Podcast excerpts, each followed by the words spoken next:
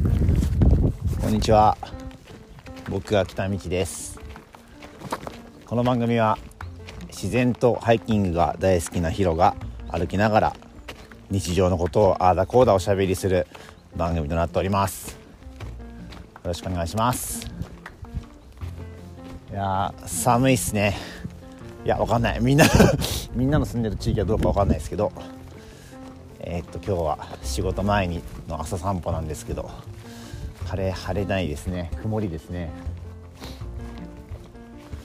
うんなかなか気温が上がんない。この前の空沼岳の時は暑かったんだけどそこから1233日連続か。20度いってないですね。今日フリース着てます。ま少しは気温上がると思うんだけどね。昨日は黄砂がすごくて空がどんよりしてて車も茶色になっちゃって。黄砂って何なんですかね？あんまり僕分かってないんですけどなんか中国とかから大陸とかから飛んでくる砂なんでしょ？多分。すごいよな。海またいで飛んでくるんだもんな。うん。いや今日はですねえー、っとねこの前の空沼岳の続きというかちょっと下山した時に気づいたことなんですけどね。この前の空沼岳僕登った時はえー、っと途中の万慶沼ってところまで行って万慶沼の先の設計が意外と残ってて雪がね。雪が結構残ってたから登れないなってなっていや登れても下りがもうズルズルズルって滑っていっちゃうなと思って、まあ、撤退したんですよ。で撤退して登山口に戻ってくるじゃないですか。で登山登山口に登山者名簿があってで僕はそこに空沼岳って書いてまあ登り始めたんだけどね。で結局登れなかったからその空沼岳に取り消し線を入れてえっ、ー、と満景沼って書き直してで備考欄に満景沼先の設計で撤退しましたって書いたんですよ。僕結構備考欄ね好きなんですけど そこの山の様子がキンキンでわかるからね。でもみんな書いてないんですね。大体あんま書いてないと思うな。書い書いていた少ないと思うんだけど。でふと気づいたんですよ。あの設計を想定して登っている人はどれだけいるんだろうと思ってね。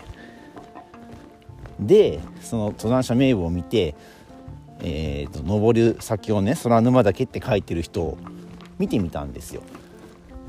そしたらね僕ね僕は満景沼まで行って、えー、3時間ちょいで熊ゲラだ熊ゲラ3 時間ちょいで満景沼を往復したわけですよ。だからまあそういうタイムになるじゃないですか。4時半に登り始めて7時半ぐらいに置いてきましたみたいなタイムを確か書いたんですよね。で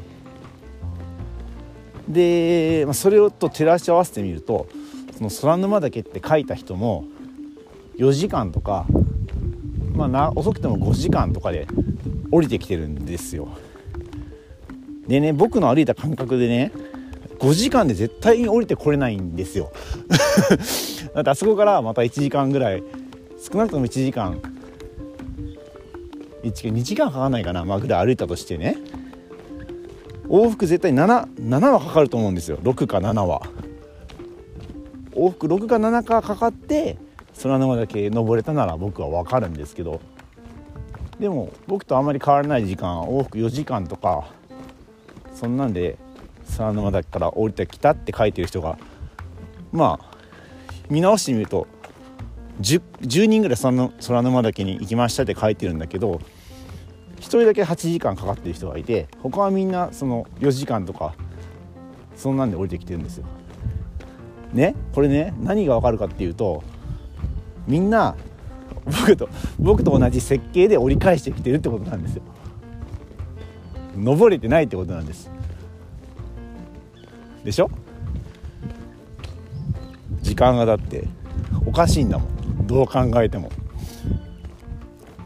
だからねまあ言い方悪くなっちゃうけど、まあ、嘘ついてるわけですよ。みんな空沼岳って書いて空沼岳まで登らずに降りてきて平然な顔してると。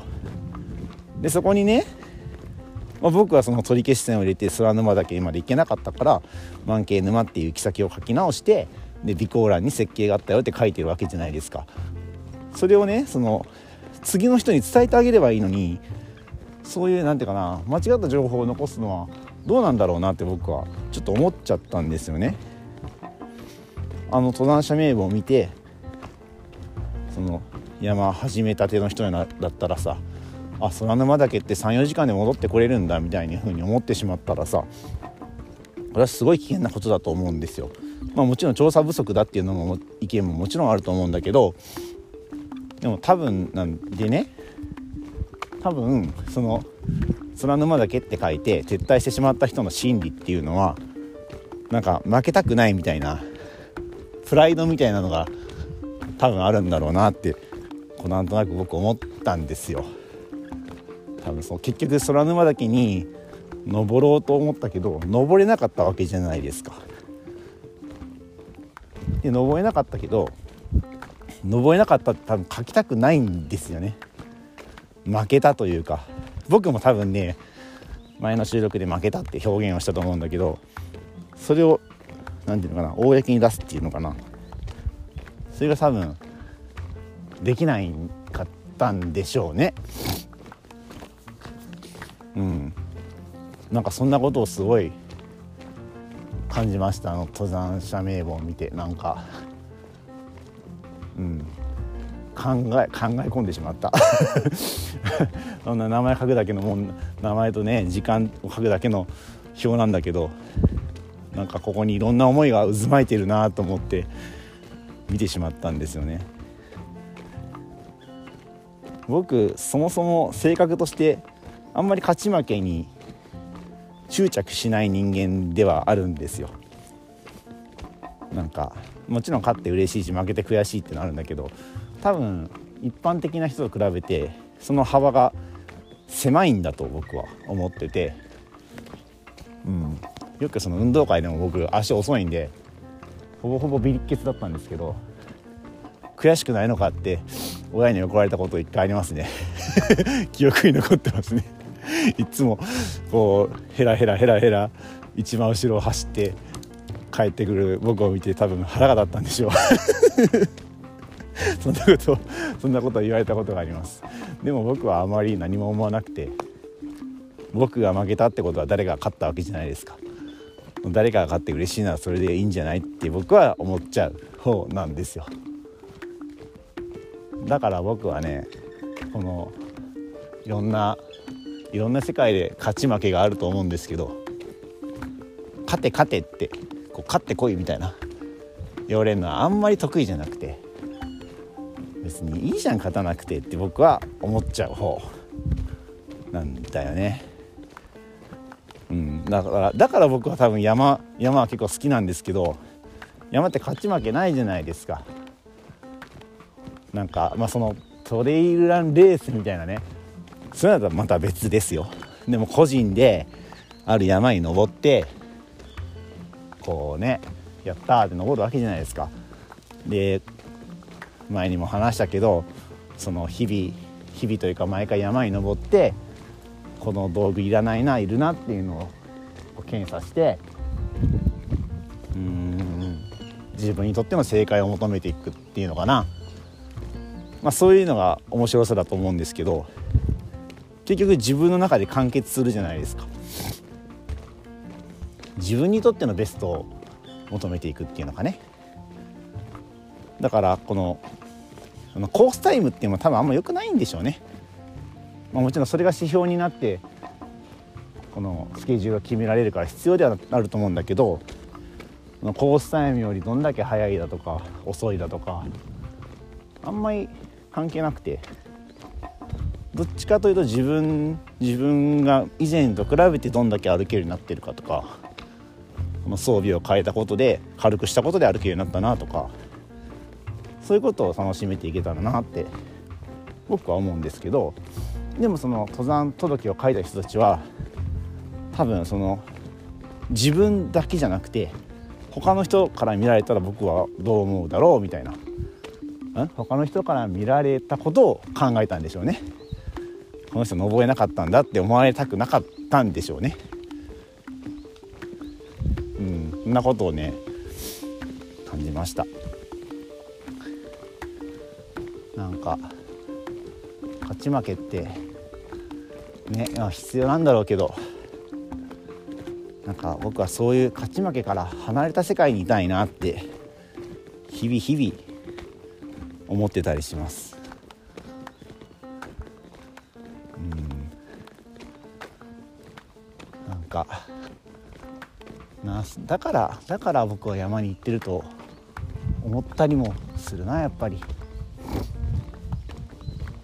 うん。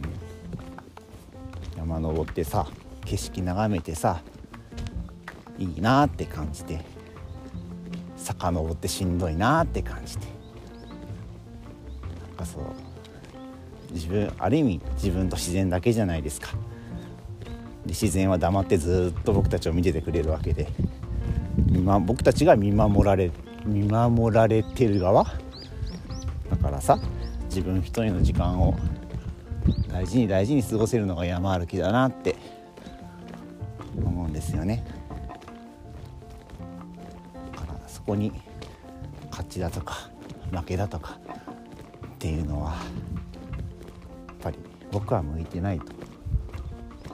けどみんなはどう思いますかね？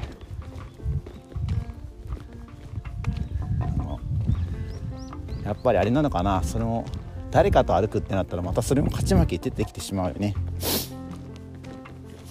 なんか案内されする側もされる側もそこで優劣が出てくるじゃないですか。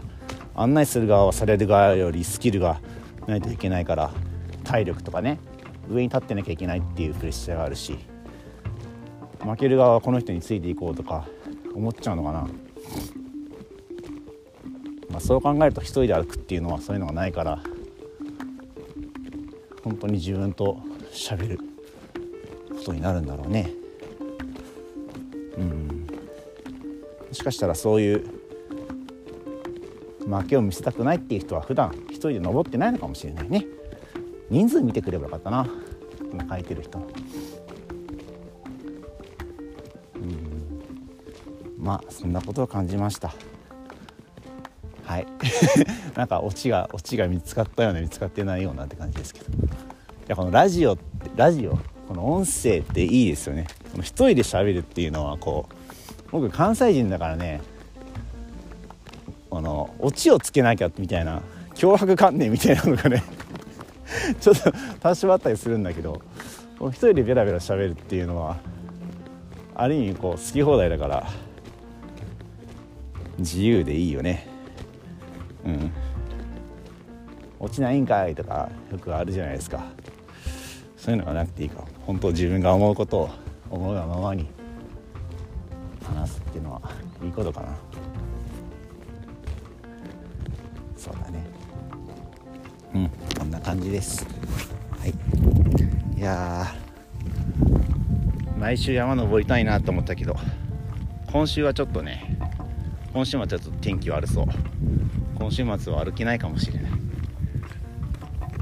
まあでもお仕事があるんでちょっと離れた場所に行くことにはなるからそこでの時間を楽しもうかなと今週末は思っています。